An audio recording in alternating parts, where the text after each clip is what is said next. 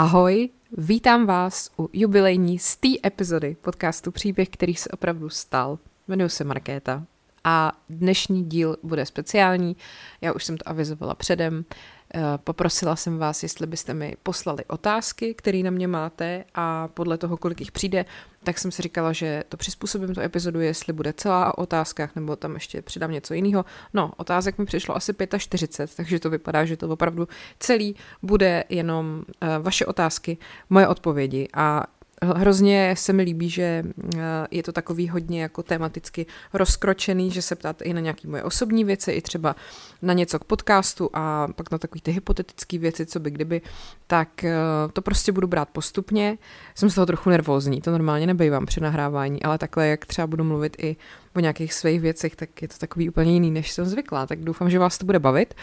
A e, vlastně spousta toho, o čem budu mluvit, jsou různý typy na všechno možný, protože na to jste se hodně ptali, tak třeba si z toho i něco zajímavého nebo nového odnesete pro sebe.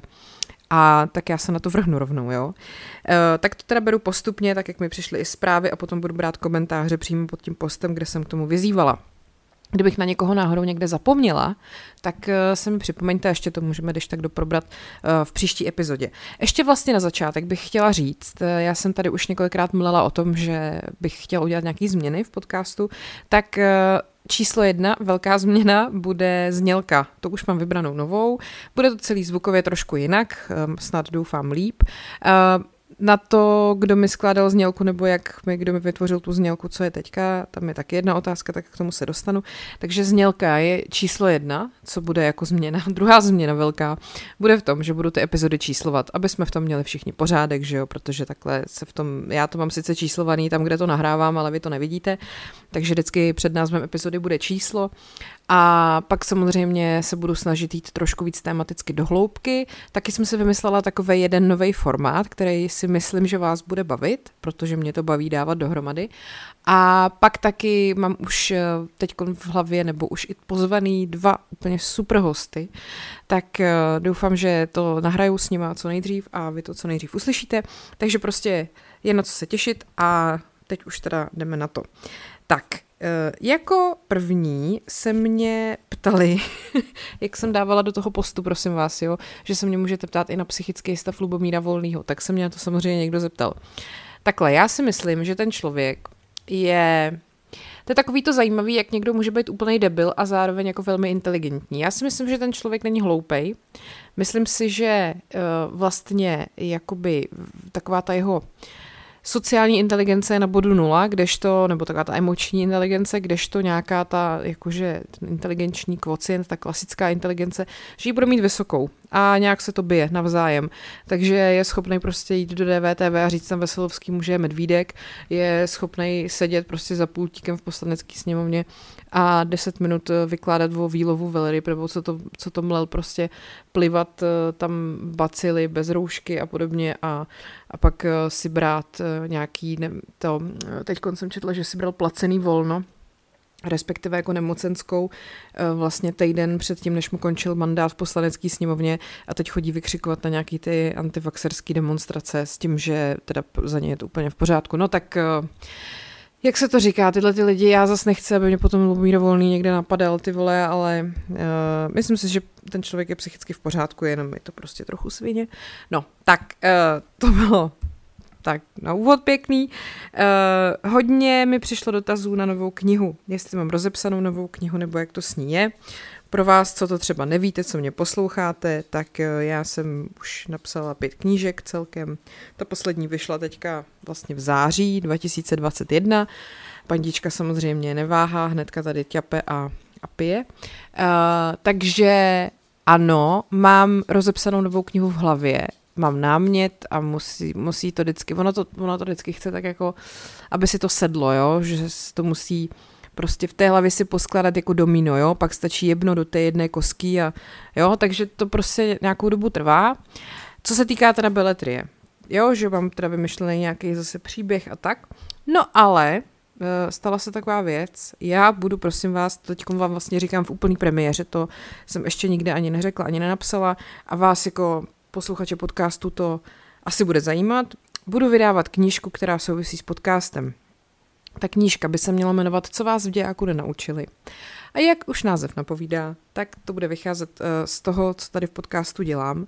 A chtěla bych, aby to byla taková, vůbec nechci říkat učebnice, protože pro boha já nemám pedagogické vzdělání, ale budou to takový dějiny uh, od, já nevím, konce druhé světové války do, řekněme, sametové revoluce, převyprávěný v nějakém jako mým stylu, plus bych tam chtěla dát teda nějaký příběhy, které ilustrovaly nějakou tu konkrétní dobu, plus bych tam chtěla mít rozhovory s pamětníkama z té doby, jo. A jestli se to všechno podaří, tak to budu odevzdávat na konci května, myslím, takže by to mělo být někdy třeba v září. A jsem na to zvědavá, tak uh, doufám, že se to podaří a že si to pak třeba koupíte a bude se vám to líbit. Takže tolik ke knize, jinak samozřejmě tu další jako beletristickou, klasickou napíšu taky někdy budoucnu. tak, pak mi tam přišel dotaz, jaký, moje, jak, jaký je moje vlastně jako povolání klasický a jakou mám školu. Uh, já nemám, prosím vás, klasickou práci. Je to zvláštní, ale já prostě nechodím do práce, uh, už je to docela dlouho. Já jsem dřív uh, pracovala různě v různých redakcích jako novinář, taky v agenturách různých reklamních nebo PR nebo, nebo tak a to se střídalo. Trvalo to asi 10 let dohromady a já jsem prostě od jak živa tak nějak věděla, že tohle není jako moje cesta, že mě eh, vlastně spíš ubíjí sedět někde v kanceláři od 9 do 5, což samozřejmě asi ubíjí kde koho, ale já jsem se s tím nějak nehodla, nehodlala jako smířit a hlavně mi to jako ani nešlo v těch pracích. Já jsem v tom nebyla dobrá a nějak jsem si neuměla najít uh, jako model, ve kterém bych byla spokojená, až jsem jednoho dne pochopila, že ten model, ve kterém budu spokojená, je že uh, v té práci nebudu, že se budu živit tak nějak, řekněme, volně, Eh, a nebudu prostě mít žádného šéfa a žádný kolegy a, a takové ty věci. Takže v současné době je to tak, že vlastně, když už mám venku těch pět knížek, tak se dá říct, že mě vlastně živí prodej těch knížek, protože se docela prodávají, zaplať pambu, klepu na dřevo, děkuju vám za to. A, a zároveň teda vlastně jsem na jaře spustila bonusovou platformu na podcast a vůbec jsem s tím nepočítala předem, nevěděla jsem, jak to dopadne, no ale vzhledem k tomu, že už je tam přes 600 lidí, tak eh, to taky měsíčně hodí nějakou částku. Takže vlastně mi to taky umožňuje mít čas na to, co teďka tady s vámi provozuju, ten podcast a vlastně můžu se mu věnovat naplno a můžu se věnovat psaní a, a to je teda moje práce, jo, což je prostě skvělý. Ale vlastně na to máte vy největší vliv. Vy, že posloucháte podcast, že si kupujete knížky, takže za to jsem vám neskonale vděčná. Eh, co se týká školy, ještě já jsem eh, studovala na Masarykově univerzitě v Brně, eh, studovala jsem žurnalistiku a sociologii a na to jsem se vykašlala po roce a půl, protože, nebo nekecám, po dvou letech, protože stejně jako po tomto zaměstnání jsem věděla, že to nějak prostě není pro mě tohle a nebavilo mě to a já prostě bohužel to mám tak, že když mě něco nebaví, tak u toho nedokážu vydržet ani o minutu díl, eh, než jako je nějaká moje vnitřní hranice, některý lidi se umí zapřít a mají vůli a to já nemám a tak prostě od toho odcházím, i když je to třeba chyba ale no tak naštěstí jsem neskončila pod mostem, jak mi předpovídali třeba moji rodiče, takže, takže dobrý. Uh, jinak samozřejmě to není nic proti uh, vysoké škole nebo žurnalistice, já jenom jsem tam v tom nějak neviděla smysl tehdy. A naštěstí teda se mi to jako by nevymstilo, no, tak, uh, takže tak. Uh, další otázka, co mi ještě přišla takhle mimo uh, ty komentáře, tak byla, proč to nedopadlo s filmem. Já jsem totiž podle mojí první knížky, která se jmenovala Se v kaluži, jsem měl natočit film. Já jsem k němu i napsala scénář, eh, nedopadlo to, protože jsme se nepohodli s producentkou toho filmu. Teď je to celý u ledu, předpokládám, a eh, spíš doufám, že se to ani nikdy nenatočí, protože v tom filmu měla hrát Libuška Šafránková, která už bohužel nežije a já si to bez ní ani neumím představit. Pak se mě někdo ptal, na nový pokračování sexu ve městě and just like that. Um, proč je tam ta Kerry zas taková píča? Pardon, omlouvám se všem za prostý slovo, to vím občas předhazujete, že mluvím prostě. Hold jsem taková. Uh, no, je to teda, jako já jsem si toho u těch starých dílů tolik nevšímala, ale teda u těch nových, tady konkrétně u téhle nový řady, to teda jako v každé epizodě je úplná exibice toho, jaká je Kerry prostě sobecká kráva, který je úplně jedno, co ty její kamarádky dělají, celý je to vždycky jenom exibice nějakých jejich problémů. Teďka naposledy v té epizodě, kdy uh, prostě tam její, ty vole, jedna z nejlepších kamarádek řeší, že vlastně asi ty vole možná neví teďko nebo v 55 zjišťuje, že možná je jiný sexuální orientace, než si celý život myslela. A který na to řekne, to není reálný problém, to, že mě umřel prostě chlap je reálný problém. A úplně s tím jako pošle do hajzlu, no tak to jsem si říkala, hele děvče, jako Jakože já miluju, jak vypadá, prostě, jak se oblíká, jo, tohle všechno je prostě, chtěla bych jasně žít v tom mým bytě a, a žít ten život, ale ty vole, ten charakter je fakt jako úplně toxický, i když teď slovo toxický se používá mnohem víc asi, než se normálně používalo dřív. No prostě štve mě to, štve mě to. Tak, nevím, proč ta Sarah Jessica Parker, jestli, jestli to takhle dobrovolně jí se to jako líbí, že ten charakter je takovej, nebo jestli ona sama je taková, nebo jako já bejt jí, tak hrozně protestuju, že mi z té postavy dělají fakt takovouhle pizdu. No, jdeme dál. Uh, tak a teď už jdu na ty otázky, které jsem tam měla a půjdu pěkně jednu po druhé, uh, co, co bylo přímo pod tím postem. Na Instagramu. Zdravím, zajímalo by mě, kdybyste si měla vzít jednoho muže z let 1900 až 1970, kdo by to byl. Hele, tak nad tím jsem přemýšlela fakt dlouho a nakonec jsem došla k tomu, že bych si asi vzala prince Filipa. Jako samozřejmě jsem ovlivněna seriálem The Crown, z Netflixu, ten, který vlastně mapuje uh, celou královskou rodinu, takovou tu historii od nástupu Alžběty II. na trůn, kde je prostě Filip vykreslený jako takovej ten uh, přesně, přesně na hranici toho mezi jako takovým tím hajzlíkem a, a skvělým chlapem, jo? že on má v sobě takovou tu ještě udržitelnou, snesitelnou míru prostě zmrtví, když to tak řeknu. A je to takový ten frajírek prostě, který byl v té armádě, v tom námořnictvu a jezdí v tom kabrioletu a, a asi bude trochu na ženský, ale vlastně té Alžbětě jako strašně imponoval, ona k němu zhlížela a dokázala jít po jejím boku, i když vlastně vždycky musel jít spíš jako metr za ní tak prostě jako je to strašně přitažlivý. A uh, vlastně oba ty herci, který ho hráli zatím v, těch, uh, v tom seriálu, tak ho myslím, že vystihli velmi jako pěkně. Plus samozřejmě, když jsem potom nahrávala tady epizodu v podcastu o jeho životě, ten byl naprosto neuvěřitelný, jeho původ je naprosto neuvěřitelný, to je opravdu příběh, který se opravdu stal a Myslím si, že to musel být neuvěřitelný život po jeho boku a strašně obdivuju Alžbětu, že vlastně když on jí teďka zemřel, že ona prostě stále jako je schopná to dělat to, co dělá, jo? že to je prostě neskutečný v tom věku a, a tak celkově. Takže, takže asi by to byl princ Filip. Eh, zajímalo by mě, jestli se řídíte Curly Girl Method, máte boží vlasy a boží podcast samozřejmě. Ano, to nevím, jestli bude úplně mužský posluchače zajímat. Curly Girl Method je prostě taková speciální metoda úpravy kudrnatých vlasů, který já mám. Objevila se mi někde před rokem a půl a začala jsem s ní. Ze začátku to vypadalo strašně, jsem měla vlastně jak pochcenou slámu a postupně jsem nějak vychytávala ten postup, jak to udělat, aby ty vlasy vypadaly dobře.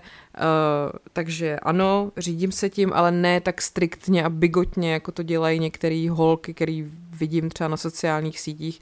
Jako není myslím si, že není dobrý si z toho udělat náboženství a a takovou fakt jako, ono to sežere hodně času a peněz, když to člověk fakt dodržuje úplně do detailu, do puntíku, tak eh, je dobrý to trochu, jako se na to trochu vyprdnout a prostě tak nějak zhruba to následovat a hlavně prostě jako netrávit tím úplně zbytečně moc času a tak.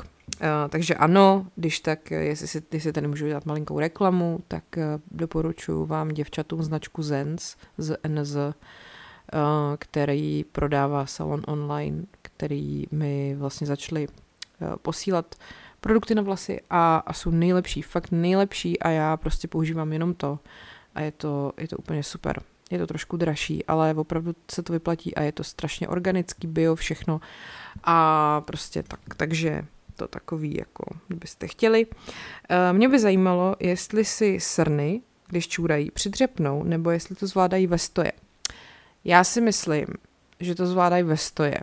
Holky tak jako... Uh, pamatujete si, když jste byli malí, já když jsem byla malá, tak jsem to, protože jsem strašně záviděla klukům, že jako můžou čurat ve stoje, tak jsem to jako malá dělala taky. Třeba na, na koupališti, nebo jako ne na koupališti, jako v bazénu, i když teda kdo nečural do bazénu, že jo, haha. Uh, sakra, teď jsem se do toho nějak zamotala.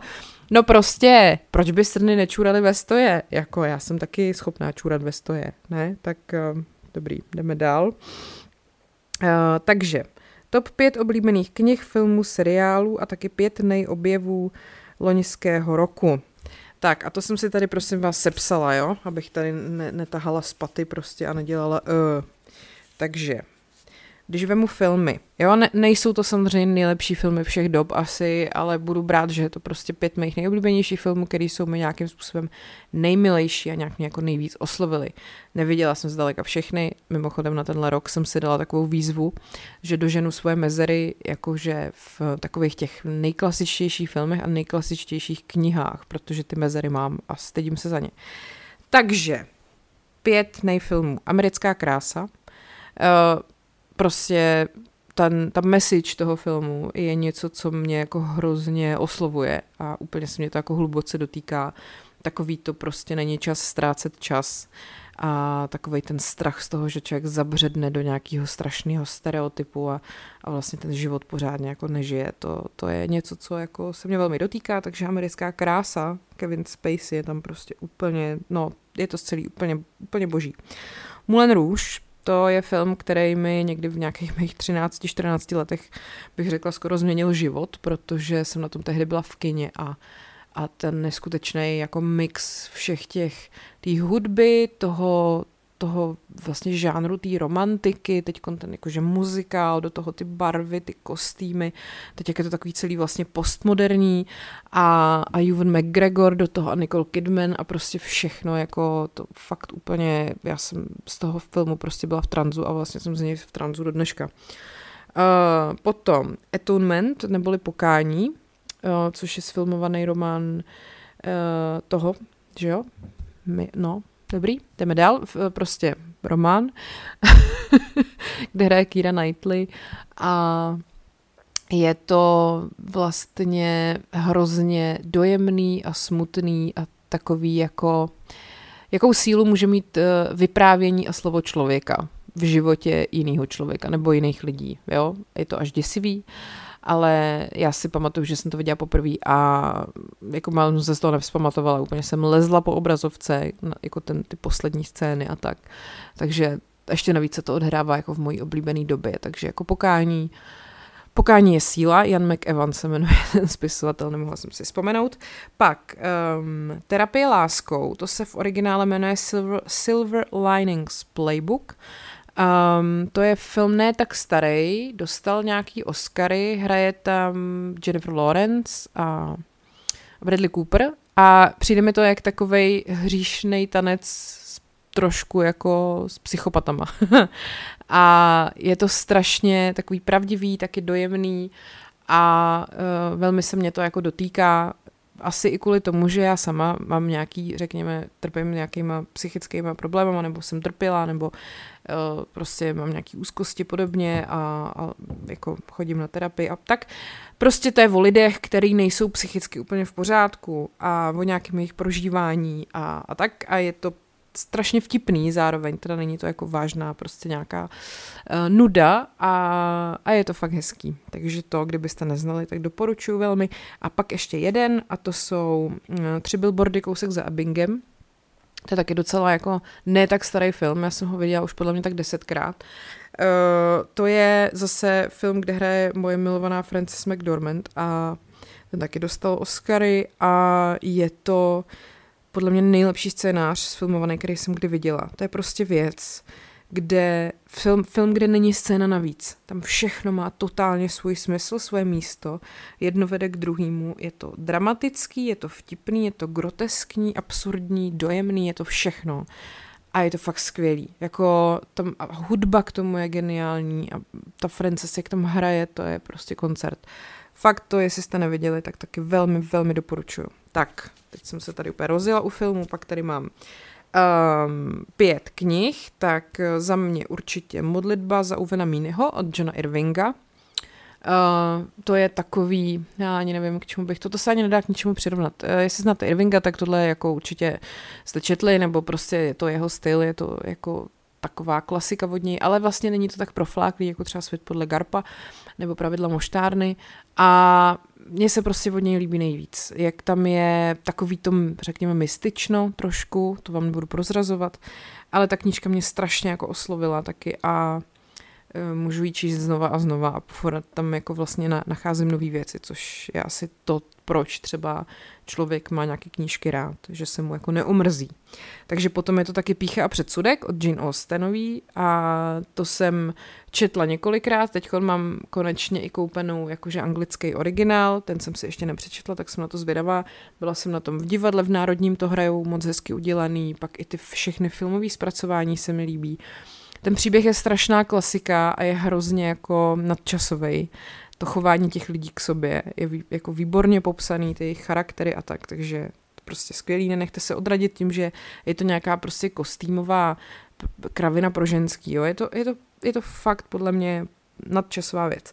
Pak eh, rozhodně asi úplně nejvíc ze všeho mistra Markétka od eh, Michaila Bulgakova, to je prostě podle mě nejlepší román, který kdy byl napsaný. Eh, teď jsem na něm, na, na zpracování toho románu byla v divadle v Dlouhý. Pokud jste v Praze nebo máte možnost, tak na to určitě jděte. Pokud tu knížku znáte, tak se vám to podle mě bude strašně líbit. Ale bude se vám to, myslím, líbit, i když jste třeba tu knížku ještě nečetli.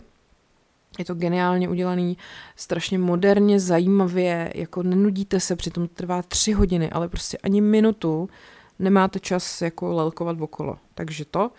Uh, pak od uh, Frederika Backmana, Medvědín, to mimochodem zdravím Anetu Špagetu, jestli poslouchá, uh, protože díky ní jsem se k Backmanovi dostala a díky ní jsem si přečetla Medvědín. A to je prostě, to je taková freska jako vztahu mezi lidma z dnešní doby. A on ten Backman to umí tak hrozně hezky a výstižně a dojemně všechno popsat, ale ne jako pateticky. On to umí strašně lehce pojmenovat to, co mezi lidma je a taky, co mezi nima není. Uh, prostě strašně moc doporučuju. Plus je tam velice jako zajímavý příběh, jo? není to jenom nějaký jako plácání.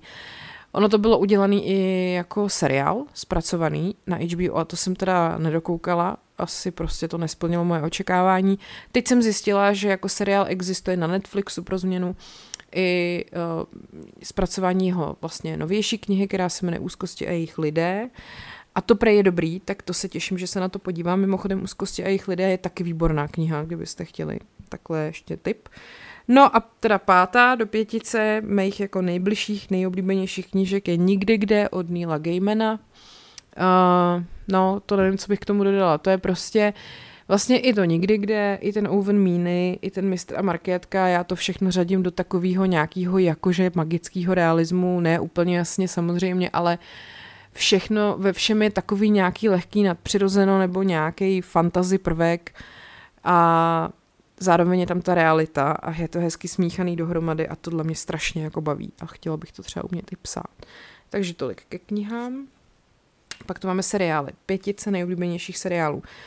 Um, jako první mě napadl The Office, americký. Uh, ten jsem viděla poprvé už někde, já nevím, v roce třeba 2009, úplně náhodou, když jsem byla na Trpaslikonu, což je takový eh, vlastně každoročně pořádaný sraz fanoušků seriálu Červený trpaslík, který prostě za ty roky nabobtnal v obrovský festival plný různých jako seriálů, filmů, britského humoru i jakýhokoliv jiného humoru.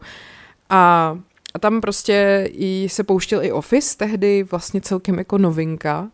A já jsem znala jen ten britský a když jsem viděla tu americkou verzi, tak jsem se do toho na první pohled zamilovala. Okamžitě jsem to doma prostě sehnala, stáhla a zkoukla. A jako do dneška si můžu pouštět prostě všechny ty série od začátku do konce a furt se u toho strašně bavím. To je tak skvěle a vtipně udělaný seriál. Asi si myslím, že nejvtipnější seriál, který jsem kdy viděla. A prostě vám to velmi doporučuji. Jestli, jestli máte rádi takový ten humor eh, založený jako na tra, jako vycházející z různých jako trapných situací a ne, já vám k tomu nebudu nic říkat. Prostě se koukněte na The Office uh, americké US, kde hraje Steve Carell toho hlavního šéfa, Michaela Scotta a zkuste jakoby přivřít oči první série, která má jenom asi šest epizod, protože to ještě není úplně ono, ale v druhé sérii se to pak rozjede a je to prostě fakt pecka. Tak, pak je to Shameless. To je podle mě velmi uh, nedoceněný seriál, který má, myslím, snad 10 sérií. A je to vlastně taky paradoxně uh, seriál, který byl původně točen jako britská verze, ale já mluvím o té americký.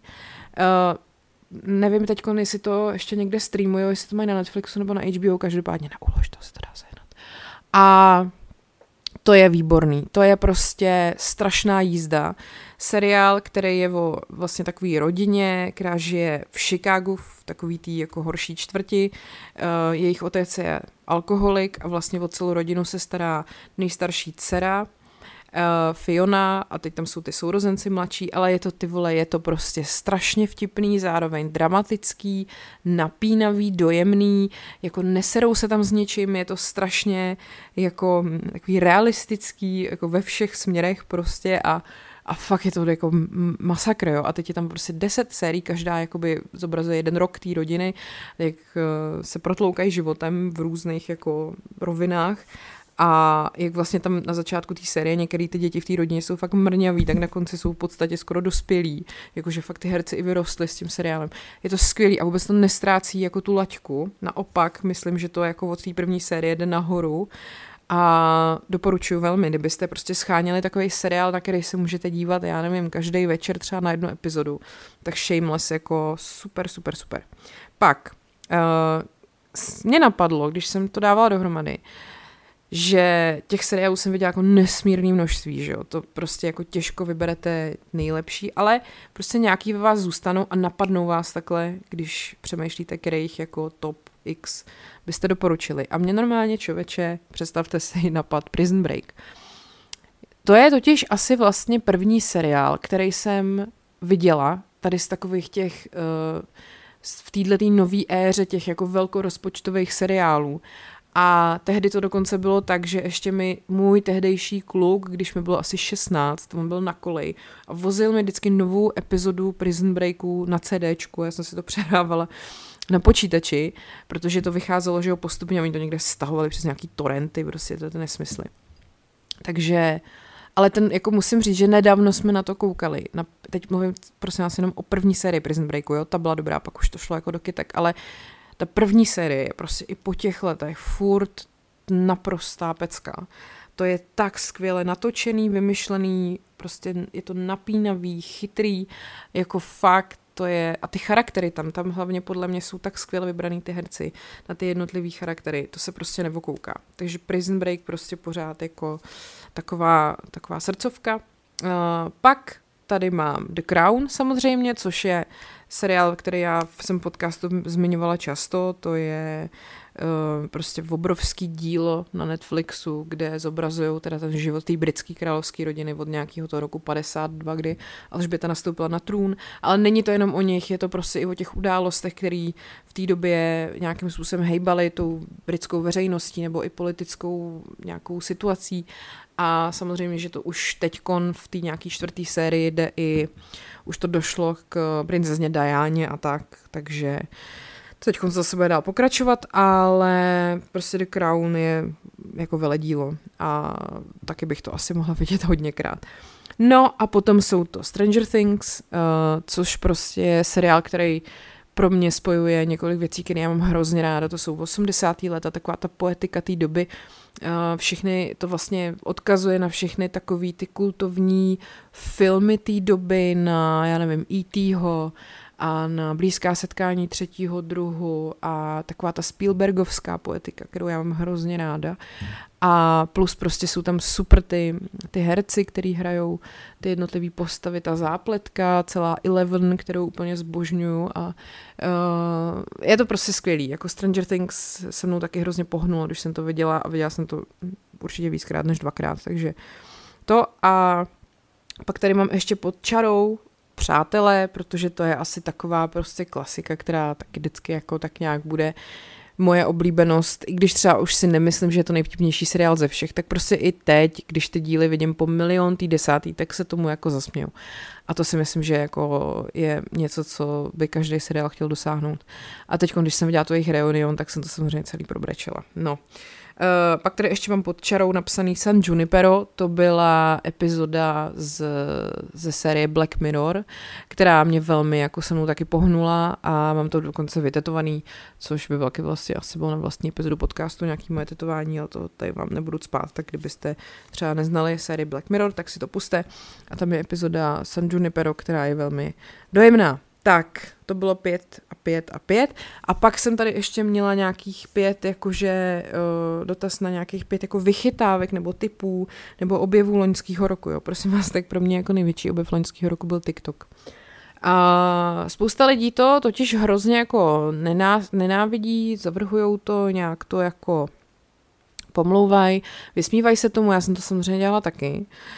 A pak jsem si jednou řekla, hele, tak já se tam podívám, co se tam vlastně děje. Tak jsem se přihlásila, jsem tam jenom jako pozorovatel, jo, já žádný videa nenahrávám na TikTok, ale musím říct, že pokud si tam najdete jako to svoje, to znamená, uh, on, on má teda velmi dobrý algoritmus toho, jak vám tam jako vyhazuje věci, které by vás mohly zajímat. Jo, tam stačí, když si zadáte, když začnete sledovat dva, tři účty a už vám to docela relevantně ukazuje další, které by vás mohly zajímat. Jo. A já jsem tam našla tak takový množství jako vtipných lidí, talentovaných lidí. Tam prostě jsou lidi ne jako, že tancují do nějaký hudby, ale oni prostě třeba, tam, jsou, tam je spousta třeba ženských, který úplně dokonale imitujou herce nebo herečky, je to strašně zábavný, nebo i zpěváky třeba imitujou. Pak je tam třeba holka, která je schopná naprosto geniálně jako uh, složit písničku tak, jak by složila nějaká kapela nebo jak by naspívala nějaký zpěvák. Jakože ona prostě řekne, hele, eh, písnička od, já nevím, Maroon 5 by asi zněla takhle. A má tam vy, vymlaskne písničku, kterou byste nepoznali, že není od Maroon 5, že to prostě složila nějaká holka u sebe v pokojíčku, jo. A prostě takovýhle lidi tam jsou a je to hrozně jako obohacující to sledovat. To vůbec není, jako jasně, že nechávám si na to třeba jenom 20 minut denně, jo, aby mě to úplně nesežralo, ale ale prostě je to hrozně dobrý a fakt, fakt tam ty lidi vytvářejí jako hrozně dobrý, chytrý věci, když si je najdete. Pak je tam třeba miliarda jako receptů, já už jsem z toho z TikToku uvařila spoustu věcí. Pak samozřejmě já jako holka tam miluju nějaký typy na kosmetiku, fakt jsem tam toho našla hodně, co mi jako pomohlo. A pak jsem samozřejmě našla i jako x věcí, které jsem si díky TikToku koupila a vlastně mě teda musím říct nesklamala ani jedna. Takže hele, jako nezatracovala bych to, dokud se tam fakt člověk nepodívá a trošku se tím neprohrabe, protože stejně dřív nebo později tam budeme všichni. A pokud jste na Instagramu a vidíte tam takový ty reels, tak to je jenom kopírka TikToku a opravdu jako je to jedna ku jedný kopírka TikToku, jo. Teď když vidím nějaký jako influencery rádoby český, co prostě házejí videa na Instagram a, a znám to z toho TikToku, jak oni to fakt jenom kopírujou, tak, tak je mi z toho trošku trapně. Takže prosím vás, TikTok, no hele, mě to fakt baví a to už mi bylo 30, takže takže tak. Pak asi bych do toho samého ranku vlastně mohla dát Hero Hero, um, protože tak vlastně mi to docela pomohlo v mém životě, jako ta platforma jako taková, to, že vy tam jste a že, že uh, mi přispíváte a tak. Uh, je pravda, že vy často píšete, nebo často prostě občas se někdo ozve, že mu něco na Hero Hero nevyhovuje, že ta platforma není úplně user-friendly, Um, já si to uvědomuju a fakt uh, nějakým způsobem se snažím třeba jim tam napsat a jako předávat jim ty vaše stížnosti a, a doufám, že se to třeba urychlí nějaká ta aplikace nebo nějaký víc jako friendly přehrávání a tak. Bohužel, jako pro mě už není v mých silách úplně teď konce sebrat a jít někam jinam, jako že bych vzala, že bych prostě šla jinam a spolehala na to, že nějakých prostě 600 předplatitelů půjde za mnou, jo. To si jako úplně nelajznu a myslím si, že by to spíš bylo ke škodě než k užitku, takže uh, Spíš se budu snažit dál tlačit na to, aby tam ty vylepšení byly, aby, vy jste, aby to pro vás bylo jako příjemný a nekomplikovaný a doufám, že se to jako podaří. Uh, jsem ráda, že třeba na té platformě i můj oblíbený podcast Neplecha ukončena, že tam prostě nejsem sama a že je nás tam víc a že to tam můžete mít i pěkně jako pokupě a doufám, že to tam bude lepší. Takže jako, ale musím říct, že Hero Hero samozřejmě mi vlastně jako zlepšilo život. Pak ještě, když zůstanu u nějakých jako technologií, tak třeba pro mě objevem byly hodinky, chytrý Amazfit. Já jsem byla naštvaná na Apple Watch, já jsem měla trojky, tak oni už byli takový trošku jako horší, že už ta paměť nebyla taková a ty aktualizace tam tolik nešly a nechtěla jsem si kupovat nové hodinky prostě za 10 tisíc.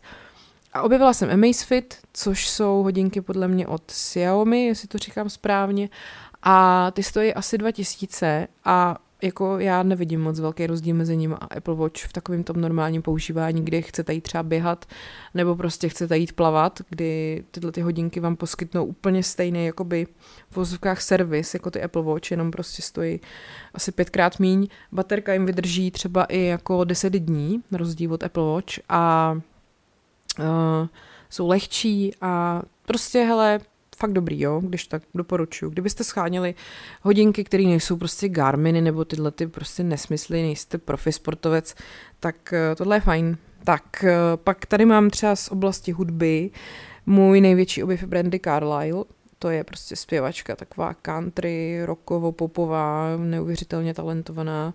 Jejíž poslední deska je naprostý jako je skvělá a vlastně cokoliv vodní. Když si půjdete na Spotify, dáte si Brandy Carlyle, Brandy Carlyle, tak ehm, všechny ty písničky, co znám v top 5, se vám podle mě musí líbit. Pak samozřejmě taky poslední deska Davida Stipky, kterou jsem teda probrečela celou, protože prostě Davida jsem měla hrozně ráda i předtím a a tahle deska je neuvěřitelná v tom, jak hrozně pozitivně zní a jaký v ní je takový poselství a a je strašně smutný, že ten David už se toho vydání prostě nedožil, ale pokud jste ji neslyšeli, tak vám to moc doporučuju.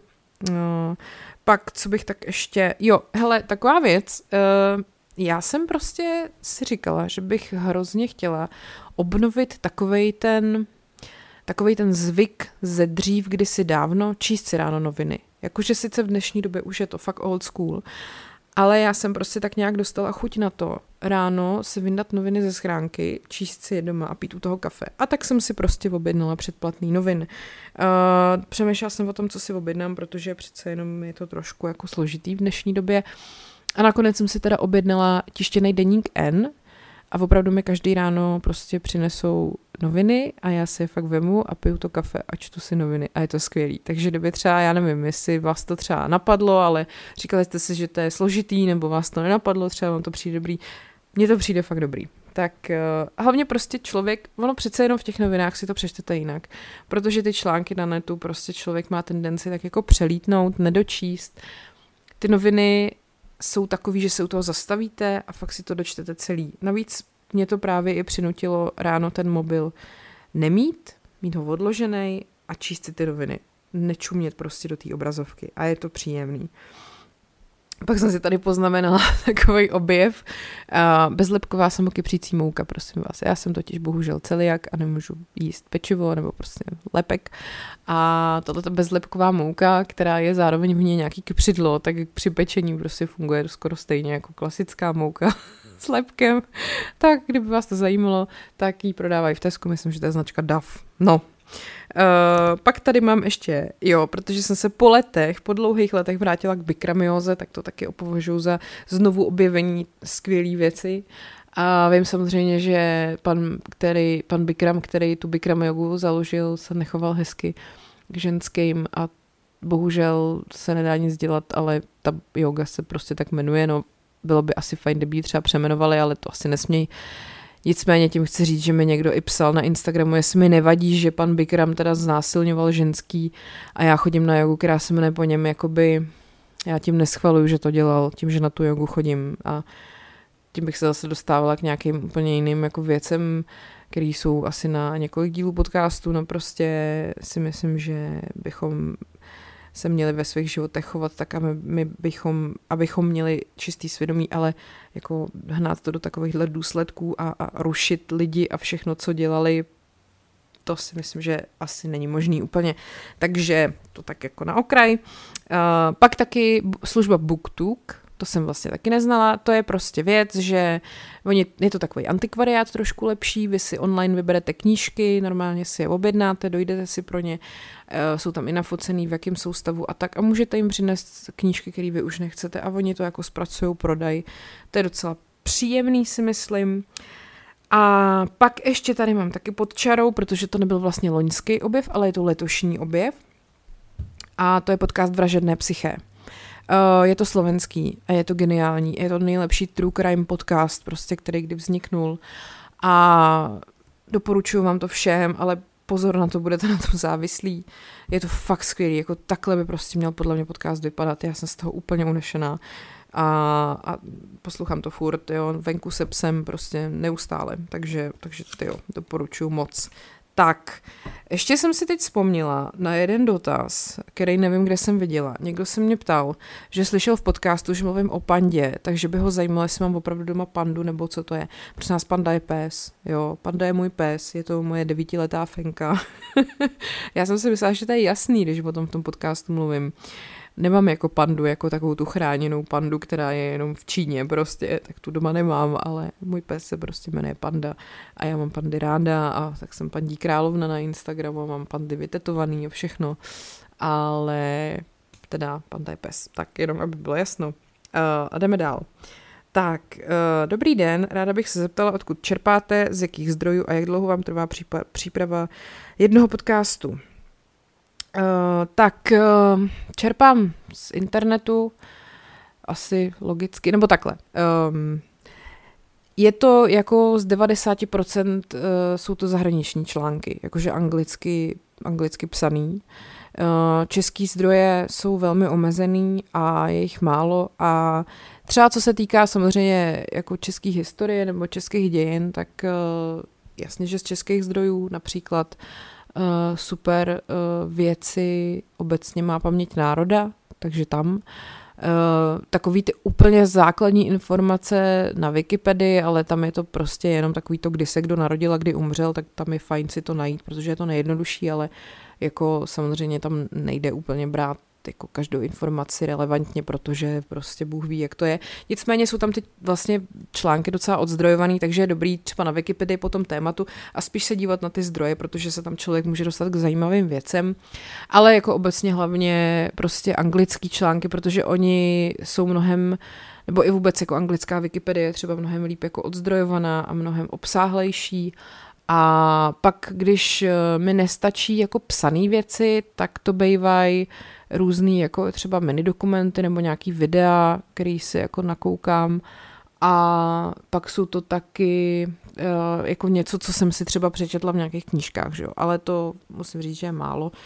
Jsou to hlavně prostě, mm, já nevím, no to je těžký, prostě hele, vymyslím si téma a, a hledám, a hledám a hledám, narazím na nějaký články, narazím na uh, nějaký jako ty hesla, které jsou někde vypsaný a nějak to prostě skládám dohromady. No nemůžu přesně říct jako na tomhle webu, na tomhle webu je to vždycky takový mix všeho možného a bývají to prostě, já nevím, uh, jako deníky, týdeníky od Timesu po Guardian a plus k tomu nějaká Britannica, encyklopedie, History.com třeba je docela dobrý a tak nějak se to prostě všechno skládá dohromady, no. A No, tak snad jsem na to odpověděla. Jak dlouho mi trvá příprava jednoho podcastu?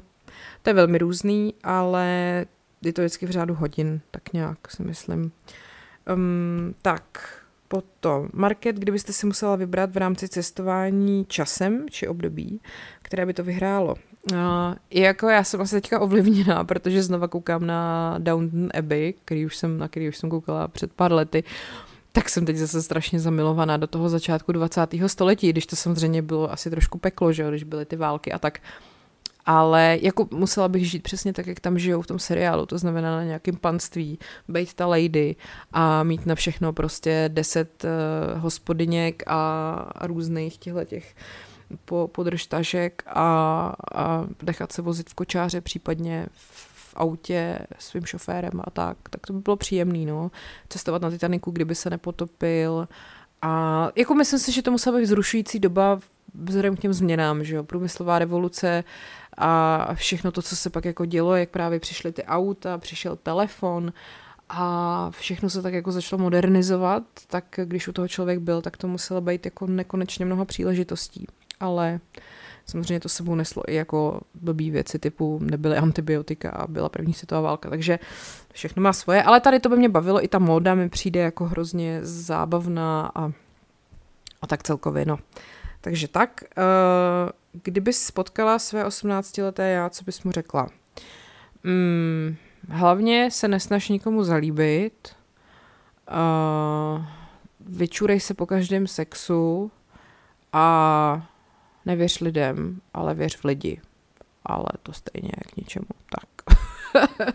Dobrý. Uh, zdravím. Ještě pořád nesnášíte Brno?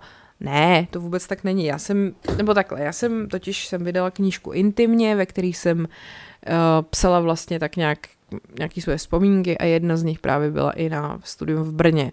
Jenomže to bylo Brno v roce 2007, kde jsem byla ve škole, kterou mě, která mě nebavila a neměla jsem tam pořádně kamarády, takže tím to bylo hodně ovlivněný, ale uh, teď, když jsem v Brně byla poslední roky několikrát, tak musím říct, že to město je fakt jako skvělý, jakože ty jo, uh, až jsem jako normálně záviděla, protože v Praze to prostě takovýhle není. Tam Brno není vůbec orientovaný na turisty, na rozdíl od Prahy a, a je to prostě vidět. Tam ty podniky, které jsou v centru a že tam je teď fakt jeden vedle druhýho, to jako za mých studentských let, tam nebylo prostě nic, tak jsou všechny jako super. Jo, je vidět, jak oni prostě hrozně chtějí, aby tam ty lidi chodili, aby to tam měli rádi, aby to bylo dobrý.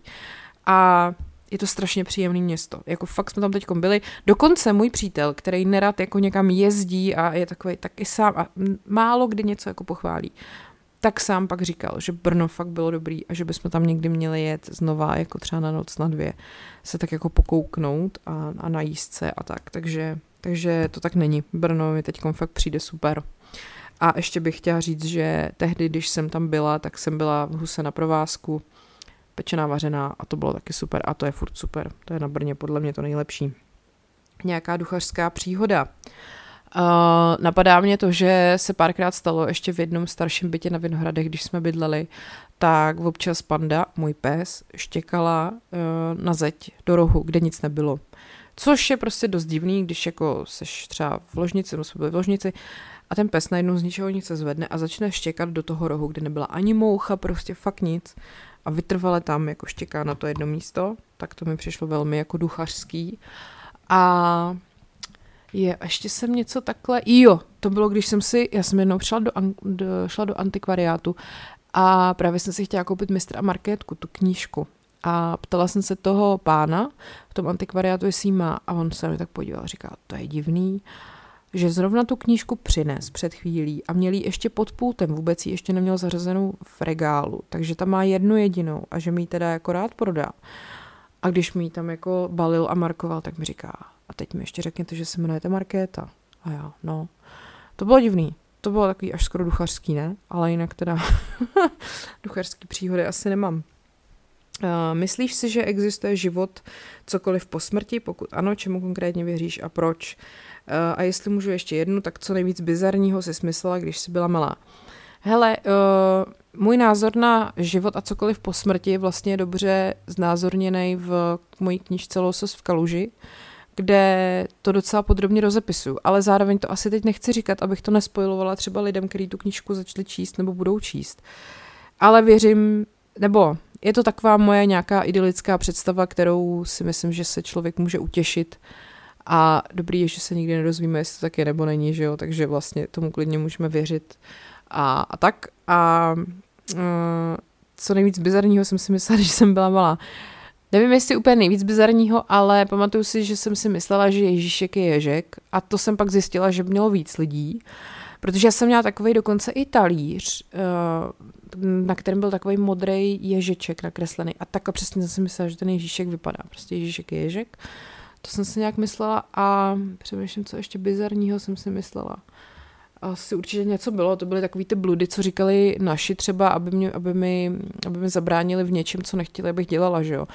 Uh, takový to, že když budeš koukat prostě zblízka na televizi, tak se ti zkazí oči a podobně, ale ty jo, teď, teď nic bizarního asi úplně jako nenapadá. Zkusím si ještě vzpomenout možná. Uh, tak, upřímný názor na Honzu, dětka a Viléma Čoka po sedmi pádech. No, uh, já nevím, jestli to víte, já jsem byla v sedmi pádech Honze dětka jako host, někdy v září. A um, no, bylo to zajímavý. Já jsem tam vlastně byla jako host, zároveň tam se mnou byl i Vilém Čok a Jaroslav Samson Leng a Václav Neužil. a já jsem si myslela, jak to bude jako příjemný, protože tam budu právě s chlapama, se kterými je třeba sranda a tak. No a ve finále to bylo spíš takový jako trošku divný, protože jsem uh, musela ukazovat tetování na noze a, a třeba jsem úplně jako nechtěla, tak mm, no, jako ne, já, upřímný názor, hele, je to takový to, že jdeš do televize, tak musíš být připravený na to, že tam po tobě budou chtít dělat věci, které budou lidi bavit a budou vtipný, nebo budou bizarní, nebo budou trapný, že jo. Takže to jako vlastně dává smysl, mohla jsem to čekat. Ale asi mě na tom nejvíc jako přišlo smutný, že když jsem já řekla, že nechci ukazovat nohu prostě stehno s tetováním, tak to nikoho nezajímalo a pak až to musel říct můj přítel z publika, aby, aby, aby se jako, aby to přestali chtít po mně, jo, takže, takže tohle, no, ale jako nemůžu říct jako názor. Já jsem Honzu dětka, eh, my se známe, já nevím, deset let třeba.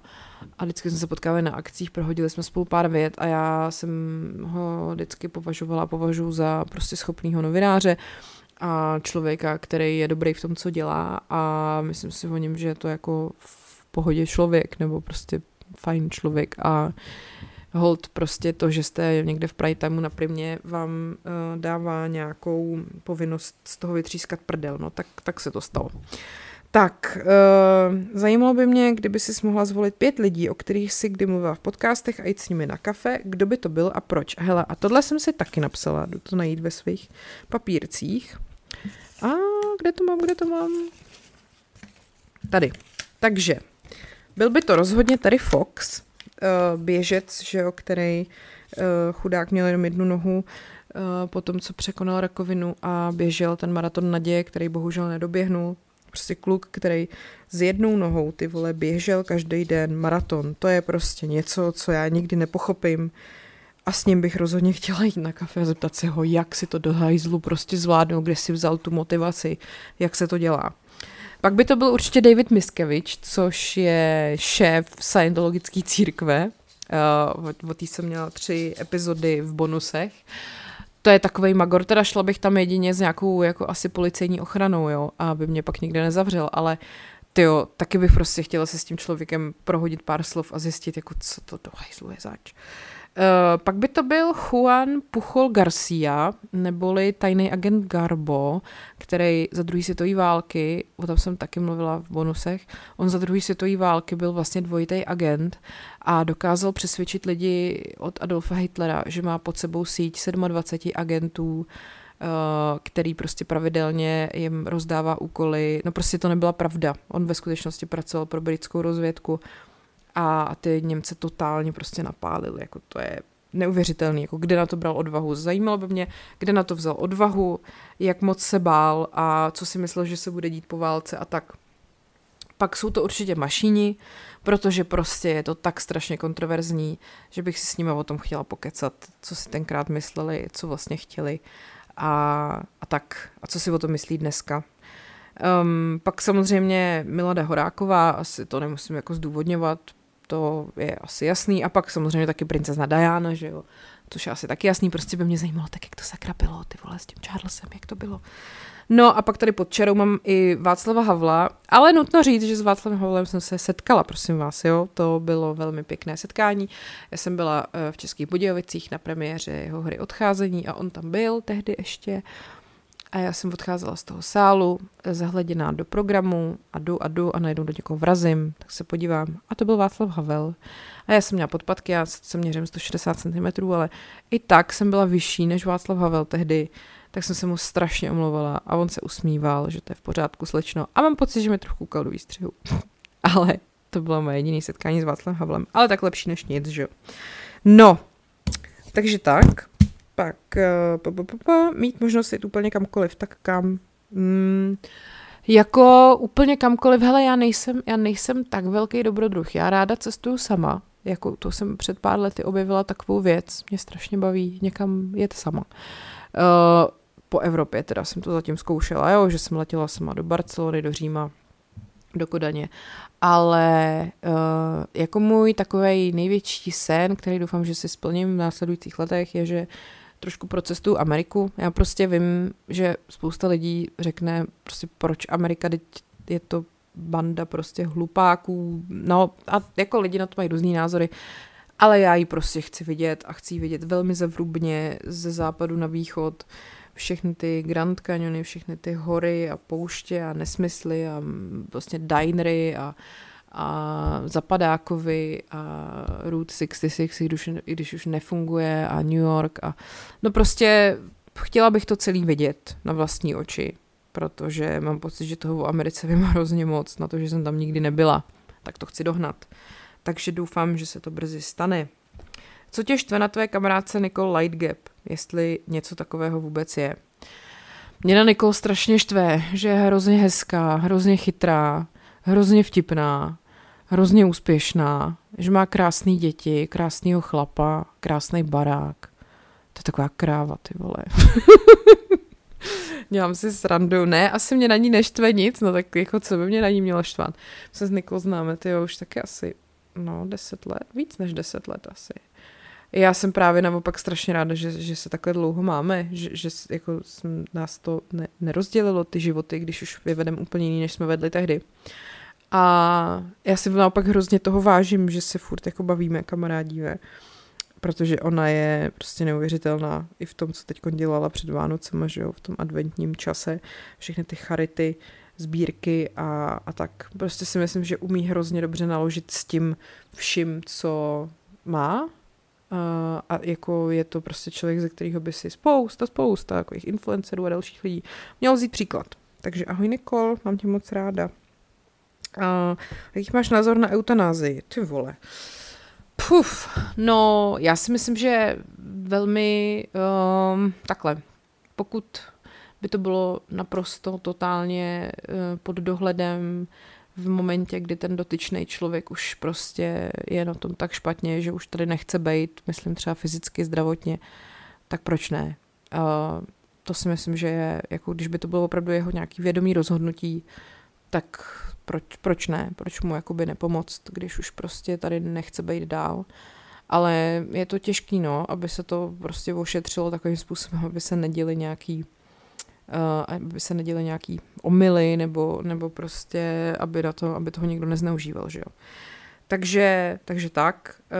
Uh, to se tý, co se týká třeba trestu smrti, tak tam si myslím, že ten by neměl být, protože prostě vlastně ano, stoprocentně víme, že ten člověk to proved ve chvíli, kdy to natočíme třeba, nebo jsme u toho přímo, ale jinak to nikdy není stoprocentní, takže a už se staly, že jo, justiční omily a to je snad nejděsivější věc úplně, co se může stát, jako. Takže to ne. Nejblíbenější příchuť zmrzliny. Ty jo, pistáciová. A byli jsme v létě na cestě po Itálii v San Gimignano a tam na náměstí je gelaterie, která byla v nějakém roce 2000, já nevím, 14-15 vyhlášena jakože nejlepší gelaterie na světě. Tak tam jsem měla pistáciovou ale ve Florencii měla lepší. no nic, prostě pistáciová. Tak. Uh, zdraví Marketo, zajímalo by mě, ve kterém století, ve které zemi bys chtěla žít, kdybys nemohla žít teď a tady. Hele, asi fakt bych si vybrala tu, tu Anglii na začátku 20. století, protože to už přece jenom bylo trošku civilizovaný a, a prostě mně se Anglie furt jako hrozně líbí. Eh, ne, nešla bych dál do minulosti, to si myslím, že my si to, když už si to, jako někdo by třeba tam chtěl žít v té době, tak si to moc idealizuje, protože to prostě podle mě nebyl hezký život, pokud jste neměli úplně nesmysl peněz, ale i když jste měli nesmysl peněz, tak jste se skoro nemili prostě a přepudrovali jste se jenom a spali jste na posteli, která byla malá, což mě by teda nevadilo, ale uh, nevím, ne, prostě asi to 20. století, dál bych jako do, do, do minulosti bych nešla. Uh, máte rozepsanou další knihu? Ano. Kdo vám dělal úvodní znělku v podcastu? Prosím vás, to mi nikdo nedělal. To je stažený z takový mm, z takové databáze, která se jmenuje Epidemic Sound. Je to totiž databáze, kde vy si zaplatíte nějaký subscribe a můžete si tam právě stahovat hudbu bez jako toho, aby vás někdo naháněl kvůli autorským právům, jo? Jakože je to hudba, která je právě použitelná pro tyhle ty účely a, a je to jakože safe, v pořádku. Takže tam jsem si vybrala prostě znělku, se, nebo hudbu, která písničku, která se mi líbila a nějak jsem ji uh, nastříhala nebo prostě zkrátila na tu znělku. Ale teď jsem si vybrala novou, taky na té samé platformě a uvidíte sami brzo už ve čtvrtek. a tak jsem zvědavá, co na ní řeknete a kdybyste teda potřebovali takhle někdy něco použít, tak Epidemic Sound doporučuji, je to obrovská databáze prostě písniček, snad i zvuků, myslím, a tak, takže tam. Uh, pa, pa, pa, je nějaká tebou vytvořená knižní postava, o které víš, že ve skutečném světě bys jí nesnášela? Jo, uh, v, ve Vlaštovce v Bublině Lucie, tak to jsem na schvál vytvořila takovou zlou prostě, ne, no, nebudu spojovat. Ta a pak asi v té nový v majonéze k snídani samozřejmě ten eh, děda Radomír nebyl úplně jako peckovní člověk, že jo. No, ani ty v moje hlavní postavy nebejvají moc sympatičky, upřímně řečeno. Ale já tak jako mám pocit, že abych napsala nějakého takového úplně stoprocentně kladného hrdinu, to je takový ošemetný, takový lidi prostě moc nejsou, tak se snažím, aby byl takový realistický. Vlastně mi trošku vždycky udělá radost, když někdo napíše, že ta hlavní postava trochu štvala, protože to tak v životě je, že jo. Uh, tak, oblíbené knížky v dětství, v pubertě a v posledních deseti letech. Případně knížka, o které jste si říkala, že něco, takové, něco takového bych ráda napsala. Oblíbené knížky v dětství úplně nejvíc to byly děti z Bularbinu a Pepe Dlouhá Punčocha, prostě Astrid Lindgrenová byla moje totální hrdinka. Pak samozřejmě to byl Harry Potter, který přesně vycházel tak, jak já jsem vyrůstala, takže přesně vždycky Harry mu bylo stejně jako mě. Jsem byla taková ta generace, která to chytla úplně přesně akorát, takže já jsem samozřejmě největší Potterhead a mám prostě tetování za uchem, jakože ty relikvie smrti a tada prostě Harry Potter. A pak jsem o těch posledních, těch nejoblíbenějších už mluvila. Knížka, o který jsem si říkala něco takového bych ráda napsala, asi nejvíc jsem si to říkala právě třeba u, tý, u toho mistra marketky, to je prostě, to je skvost. Tak, uh, jedné z těchto věcí se musíš zbavit a už nikdy nepoužít. Co to bude? Mobil, káva, zubní pasta, toaletní papír. Mm. mm, asi toaletní papír. jako sorry, ale bez zubní pasty, kafe a mobilu jako bych nevydržela. Bez toaleťáku to nějak jde, že jo, to se dá nahradit. No, tak jsem to myslela. Se dá prostě nahradit. Jdeme dál. Na Zemi letí asteroid smrtící. Ty máš nějakou superpower a můžeš někoho zachránit, ale je to omezené. Vyber si. Radši zachránit tisíc cizích lidí s tím, že ale nezachráníš svou rodinu. Nebo zachráníš své blízké a tisíc cizích lidí necháš rozdrtit. No samozřejmě, že zachráním své blízké a nechám rozdrtit tisíc cizích lidí. Co mi po cizích lidech, ty vole. no ne, jako vážně. Hele, to je taková věc, ke který docházím, čím jsem starší, tím více orientu na tady ten svůj jako vnitřní okruh lidí, a mnohem méně zajímají s proměnutím lidi, jako, který jsou mi dál, protože prostě už jsem po několika zkušenostech zjistila, že se moc nevyplácí být nezištnej, nezištně hodnej na lidi, eh, který prostě třeba po vás něco chtějí a už pak možná vám to třeba nevrátí zpátky, nějaké peníze nebo Jo, prostě hele, nemá cenu být zbytečně hodnej, tak bych to řekla. Nemyslím tím teďka neposílat peníze na charitu nebo tak, ale moc si nikoho nepouštět do života, koho máte neověřenýho. Tak nějak mi to přijde. No, jaké spolupráce jste odmítla a proč? Případně jaké spolupráce byste odmítla? Uh, odmítla jsem nakonec uh, sex shop, uh, pak taky menstruační kalhotky a ještě nějaký finanční produkty. Uh, pak taky nějakou kosmetiku, která mi jakože nic neříká nebo mi nesedí. A prostě tak obecně jako odmítám věci, se kterými mám pocit, že nemám nic společného a že se ke mně nehodí nebo vůbec bych je nepoužívala v reálném životě. Takže vlastně teď, co jsem dělala spolupráce, tak byl právě ten Zens, to byla ta značka věcí na vlasy, pak to bylo La Roche-Posay, což je kosmetika, kterou já i používám i mimo to, že jsem s nima spolupracovala. Pak eh, to je třeba Flash News, to je taková platforma, aplikace, která vlastně združuje zprávy ze všech možných zdrojů a pak vám to může jako normálně... Prostě je to takový eh, výcuc zpráv, eh, který máte v jedné aplikaci, což mi přijde super a, a je to jako hezky to funguje.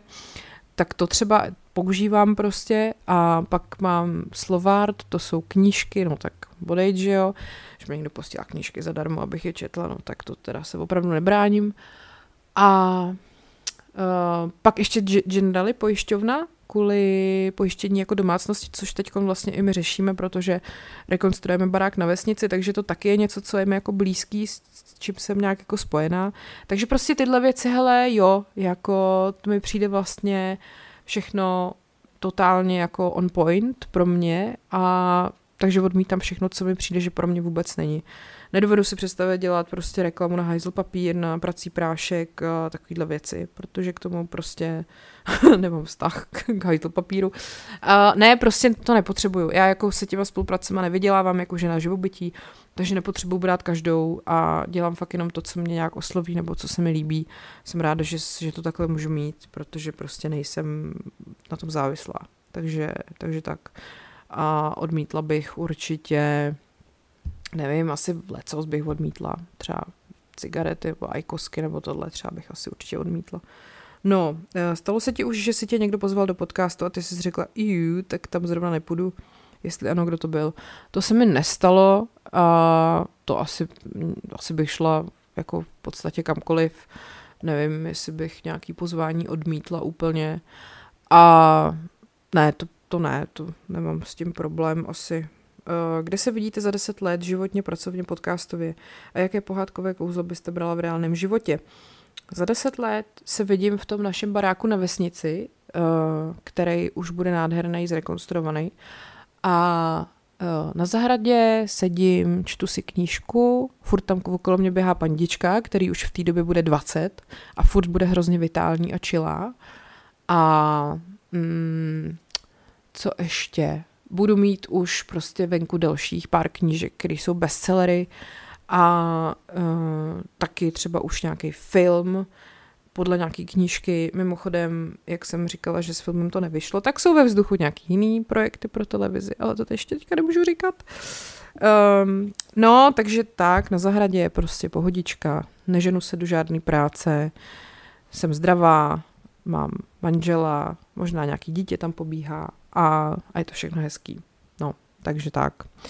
Uh, podcastově, kde se vidím za deset let. Jo, tak to jsem zvědavá, jestli to vydržím tak dlouho. Ale hele, proč ne? Třeba se to ještě nějak přetvoří ten formát. Já věřím tomu, že teď jsou podcasty fakt jako na vrcholu. Je mi jasný, že to nepojede furt. Je mi jasný, že to nějak jako splaskne ta bublina. Ale třeba mě to posune někam jinam, kde mě to bude bavit. Uh, ale tak třeba tady budu ještě za deset let vám takhle vykládat, že kdo ví, uvidíme. Um, mě by zajímalo, jak se natáčela podcast s Anetou Černou v kavárně restaurace. Měla jsi sebou jen Fifine? Ano, měla jsem sebou jenom Fifine. Tady teď taky mluvím do Fifine, hladím Fifine právě teď. Fifine je skvělé a nejlepší a bylo to tak. A co tady mám ještě dál? Máš nějaký ten trapas, na který si občas náhodně vzpomeneš? Jakože jedeš do práce, všechno je fajn, ale jednou se vidíš, jak si před deseti lety, uh, jo, jasně, Uh, tak do práce teda nejedu, ale vzpomenu si na jednu věc, to prostě úplně, to bylo jednou, že jsem byla, prosím, jsem v Albertu, sluchátka na uších, úplně mimo, že jo, nakupuju. A v těch sluchátkách jsem měla uh, asi možná taky nějaký mluvený slovo, nebo nevím, hudbu, něco Plus jsem se jako klikala na telefonu, s někým jsem si psala a byla jsem prostě úplně jako mentálně někde. A přišla jsem k té pokladně, Uh, pokladně mi markovala ten nákup a já, jak jsem byla v tom svém světě zahrabaná, že si s někým píšu, bavím se s někým, tak jsem se na tu pokladní podívala a říkám čau.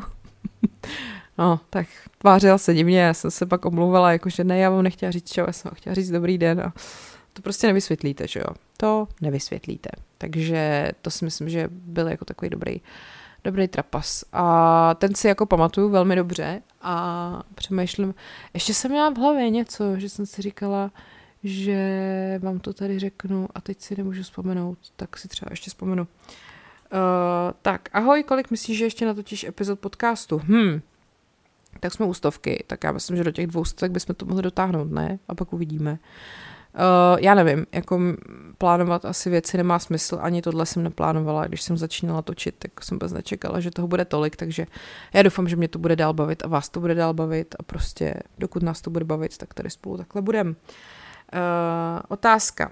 To děláte zadarmo, anebo už konečně, už to konečně generuje i nějaké peníze a slávu? Uh, no už to generuje i peníze, tím, že mám právě tu bonusovou platformu, uh, jakože tam vlastně každý předplatitel platí nějaký 4 eura měsíčně, tak, tak už to generuje i peníze. Já jsem za to moc ráda. Uh, na kolik epizod dopředu máš obvykle vymyšlená témata ke zpracování? Díky za celý podcast. Uh, no, to se hodně různí, jo. Někdy to je tak, že mám prostě témata, úplně mám tím zahlcený poznámkový blok a furt mě napadají další a teď se od jednoho skočím k druhému a najdu zase něco nového, co by, co by mohlo jako být zajímavý. A, a takhle. A někdy prostě je taková ta krize, že vůbec nevím, nemůže mě nic napadnout, takže pak třeba se uchylím k tomu, že se podívám, co je za datum a teď se jdu podívat, co se ten den stalo, prostě já nevím, v historii a vždycky mě to jako k něčemu nakonec dovede a nějak se k něčemu dohrabu, ale je to různý. Buď prostě toho mám hodně, nebo nemám nic.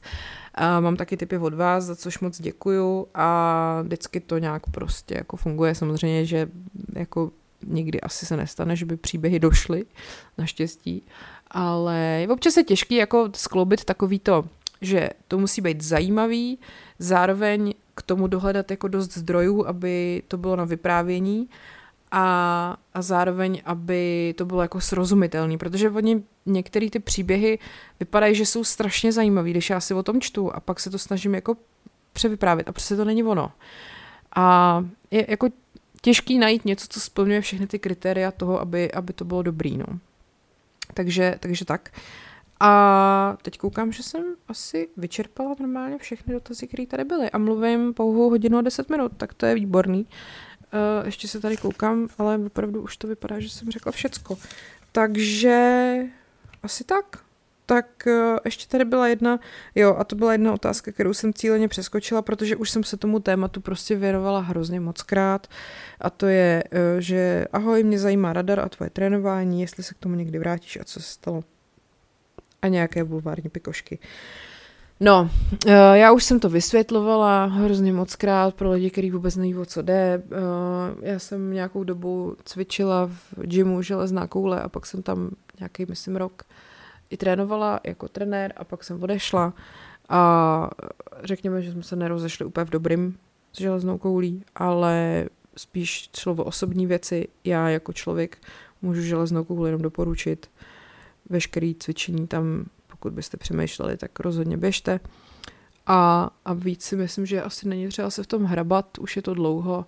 Já jsem potom ještě uh, trénovala jinde, jakože si jsem měla soukromky s lidma a pak přišel covid, že jo, a tím se to celé úplně utnulo.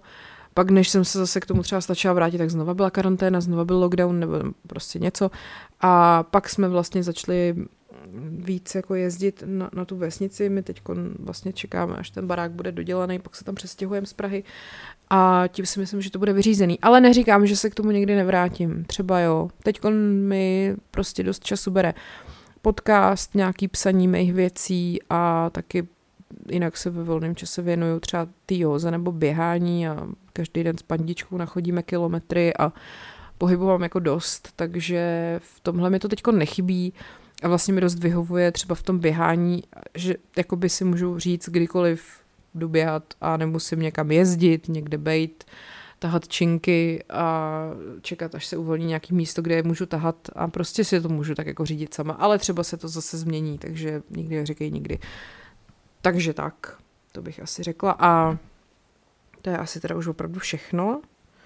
Uh, přemýšlím, že jsem chtěla ještě něco významného sdělit. No tak uh, vám děkuji hrozně moc za všechny ty dotazy. Doufám, že jsem vás neunudila k smrti, že vám to celý k něčemu bylo, tady to moje vyžvánění. A uh, budu se teda těšit ve čtvrtek u z té první epizody a jsem moc zvědavá na to, co řeknete, na nový, novou znělku, nový formát a tak. A mějte se teda hezky a tak si prostě fandíme, ať dáme ještě tu další stovku aspoň. A ať váš život příběh, který se opravdu stal.